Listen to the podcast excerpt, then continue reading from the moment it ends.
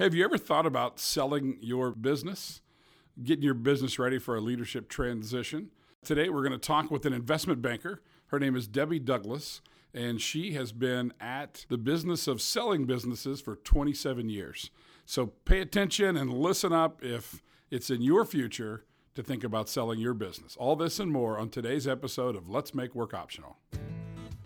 Welcome to this episode of Let's Make Work Optional with True Wealth and Company in Overland Park, Kansas. True Wealth and Company incorporates strategies and products of the super rich to help you reach your financial goals and make work optional. And now, here's Brian Sarf, President and CEO of True Wealth and Company. Good morning. Welcome to Let's Make Work Optional. I'm Brian Sarf, and with me today is the CEO of the Douglas Group, Deborah Douglas. Welcome, Deborah. How are you this morning? Fine. Great to have you here and looking forward to sharing your thoughts and ideas and everything you've learned over your fantastic career of all the businesses that you've helped sell to the marketplace. Okay. And tell us a little bit about the Douglas Group and how you got to be in investment banking. Douglas Group has been around now for 27 years, so for quite a while. Before that, I was a partner with one of the then big eight CPA firms. That'll date me.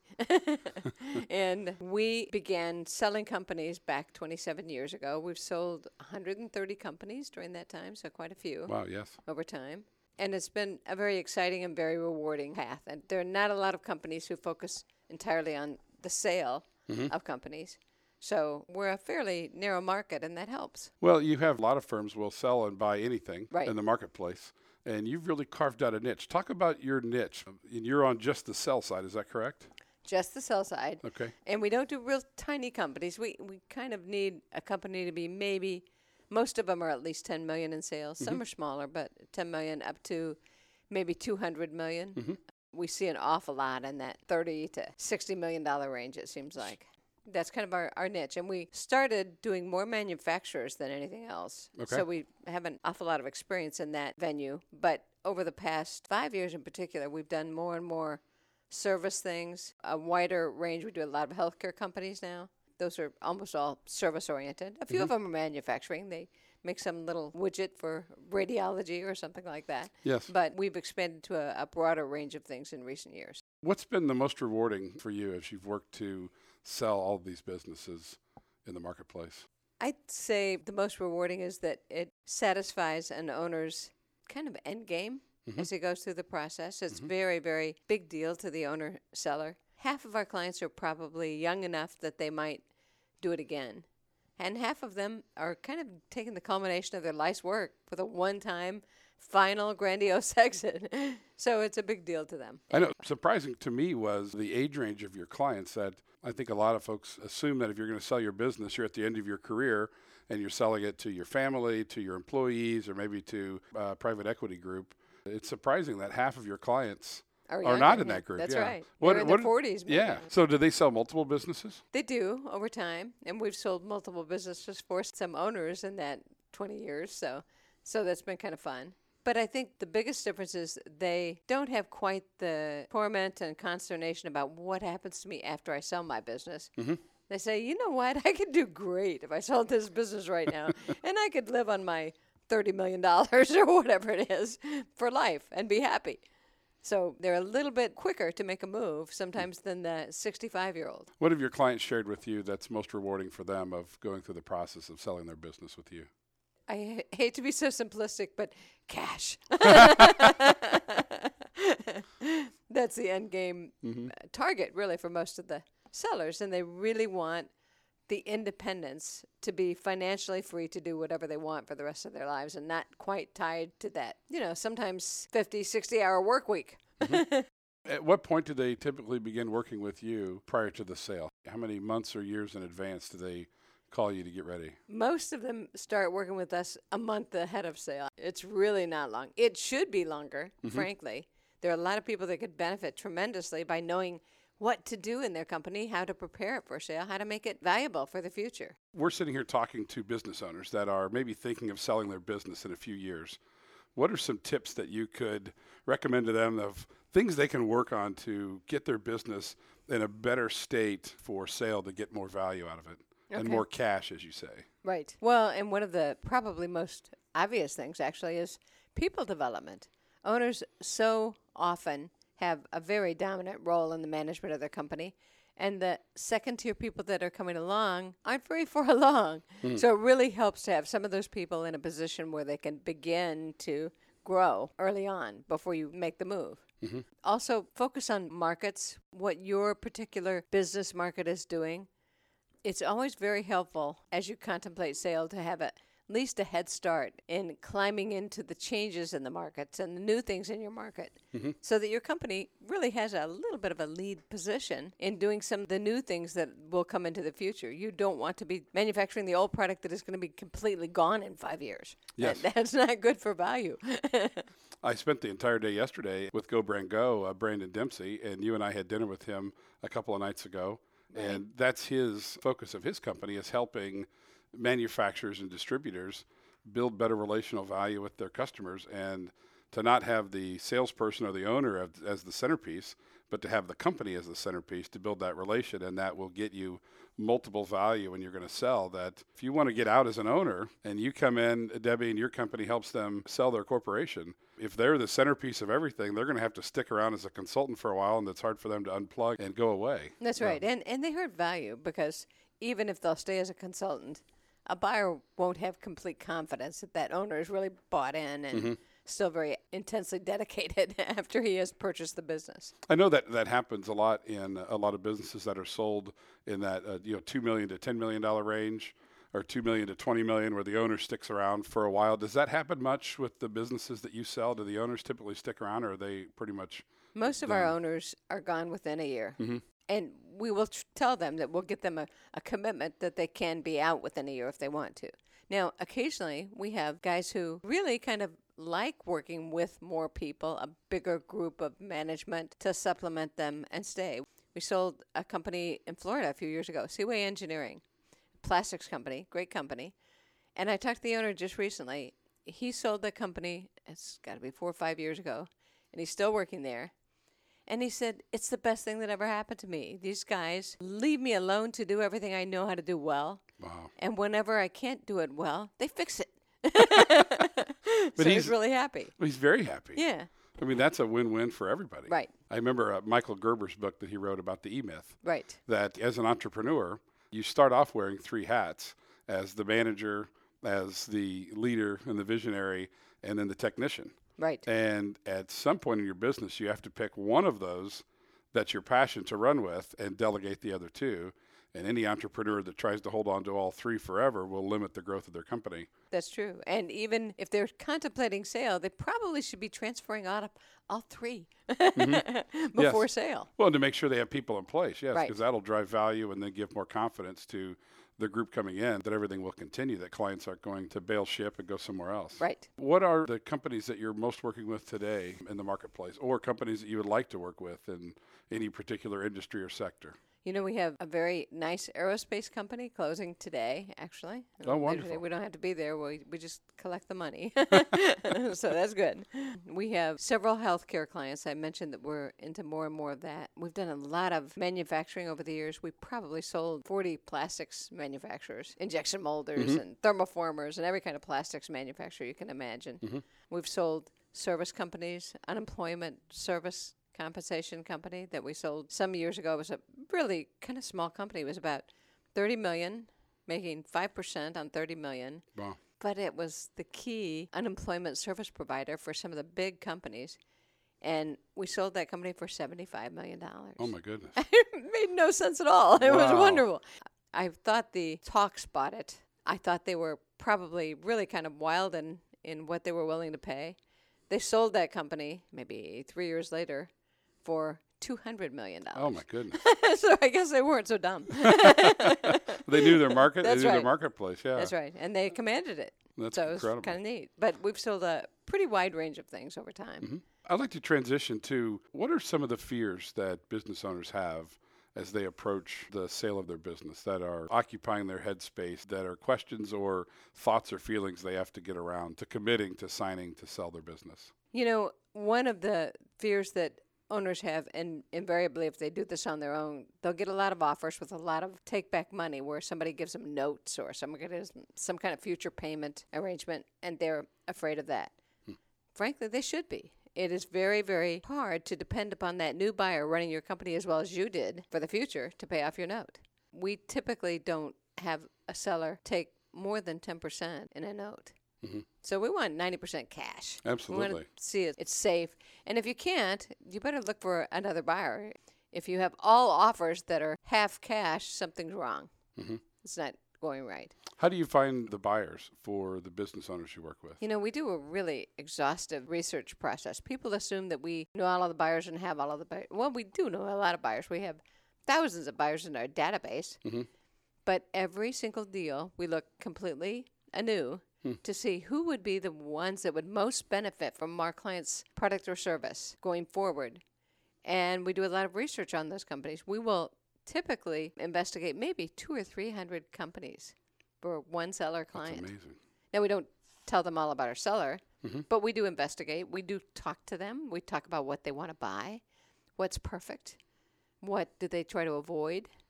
We go through that process of a long conversation with each one of those, mm-hmm. And we will boil it down to maybe, oh, on the average, probably twenty or thirty that we think our our seller should talk to.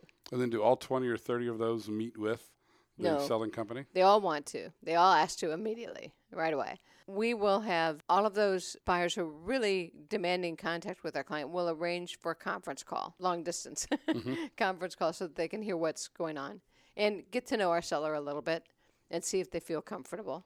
And then when we have it a little further along, probably two or three months into the deal, we will ask for a letter of interest with the price, with the terms, the key elements of the terms. We will get those letters of interest.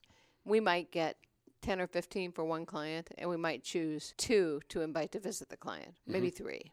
How do you coordinate that visit so that it's quiet and private and confidential for the employees and everybody else involved? Oh, with it is company? tricky. Yeah, it's very hard. I, typically, we will uh, talk to them as if they're a prospective customer Okay. or something like that. Identify idea. Mm-hmm. what kind of role they're to play when they come to the business. They will ask for our client. Our client will tour them through the business, not talking to people a lot, you know, very casually, and then go off site to really have the detailed discussions. So maybe spend two hours then in a restaurant or other place. Sure. I, I would imagine, I mean, privacy and confidentiality has to be top of the list for. It is. It should be. Should be. our- how do they protect themselves so that the word doesn't get out that they're looking to sell their company? You know, it's very difficult to protect it, absolutely. We've had really good luck with it. And we have a buyer sign a non disclosure with no name before he knows the name of the company, before he knows very much at all. So we have a written non disclosure that's legally enforceable, but it's still tricky to do. Usually, uh, an owner needs, for example, his controller or his CFO to know things. Well, they better have a conversation about confidentiality that, that is quite clear that it's to be a very secret undertaking as they go through it. So it is kind of hard to protect, but buyers don't want the world to know you're for sale. They want to be the only ones who know it. So they'll usually honor those non disclosures fairly carefully. We've had really good luck with it. Yeah, I heard a story of a business owner in Kansas City that was putting their business up for sale and had talked with somebody else who was in the same industry as them, thought they would be able to acquire them and buy their company. So shared it with them, didn't have them sign a non disclosure. The interested buyer saw the terms they had on their banking deal. They both were with the same bank and didn't know it. And the prospective buyer called the banker and said, Why didn't I get the same terms? So now the oh, banker's my. upset that the confidentiality is broken in that part of it. And the prospective buyer was only kicking the tires to see how this other company had done so well in certain markets that they hadn't been able to penetrate. Oh, yeah. And was just kicking the tires to see if they could duplicate, but no non disclosure, no confidentiality. And the whole thing blew up in front of them. And they kind of had to reset, regroup, get the you know the culture back in the office as, as much. And then a few years later, they eventually did sell. That's tricky and sometimes causes a, a significant delay in timing. Mm-hmm. So it can be very bad. So. Well, it, it, the uproar when you puncture the culture of your company, that's really hard to recreate. It's hard to rebuild, and then they always have the question: When will they sell now Sure. that company? So should I start looking for a job somewhere else? Yeah, it happens. And people do bolt sometimes when they're nervous about a company. So once a buyer ownership. commits, so when you have those two or three that come in to visit, and they decide that you know you find that two of them are going to compete to buy this company, how do you make sure that the top people in that company, the key employees, stick around after the sale? You, it's very hard to protect that. We try to keep it generally very, very quiet until closing day. Mm-hmm. And we talk to the buyer pretty extensively about what it's going to take to keep them. Because usually the buyer wants those good people very badly. So we kind of make sure they know what's going to be important to retaining those people so that they can act effectively. Immediately after the sale, then get those key employees in front of the new buyer and talk about packages, offer, long term, Sure. what their vision is. That's right. Most buyers expect to start the program with kind of a very similar set of benefits and salaries, hmm. but many of them really hope to nudge it up kind of nicely for the top players within a few months' time. Do business owners have to have their business perfect to have all of their what they consider their dirty laundry or, or their skeletons in the closet cleaned up and taken care of, then have all of that tidied up before they go to market to sell? Absolutely not. They certainly don't. One of the things that sellers can do very well with this is being very straightforward and open with buyers when they come. We have a company that we sold a few years ago that had absolutely no sales team. None. They had great products and their sales were growing, so they were doing well anyway. But as the buyers would ask about, okay, now, how does your sales process work and who's involved? The owner said, me. but he was also very forthright about it, very straightforward. He said, we have no sales team. We really should have. We could be a lot bigger and a lot stronger if we did. And I just haven't had the energy or the knowledge to build it yet. So then you'll look for a buyer that that's a strength for them. Right. It's right. something that they enjoy adding as a value add when they're coming in to 10x that company or 4x that company. Sure. And a lot of buyers growth. actually really like that. It's a big plus. Hmm. If he's doing this well now with no sales staffing, my gosh. What would he do with a Yeah. what- yeah, what happens with a full sales team in place? right. Exactly. That's so pretty it could incredible. be good. How do you go through the business valuation process with a business owner so they know what's their business worth, what's the value of it, and how do you price it to the marketplace? We don't price it to the marketplace. We make the marketplace price. Okay. Which is absolutely critical to getting top pricing. I can tell you that I have gotten pricing far higher than I would have ever dared to speak to in many, many cases. Mm-hmm. So, creation of a good competitive process where the buyer sets price is critical. However, before we take on a client, we will tell them kind of what to expect. Mm-hmm. We know generally pricing in your product market range is like this. And very often it's a multiple of EBITDA, earnings before interest depreciation. And that's very common. And you know, those multiples for companies in our size mix might be five to six on the average. Okay. Might be four to six or five to 7 Mm-hmm. Now, we're doing right now in one of the medical companies we have, it's a very nice niche.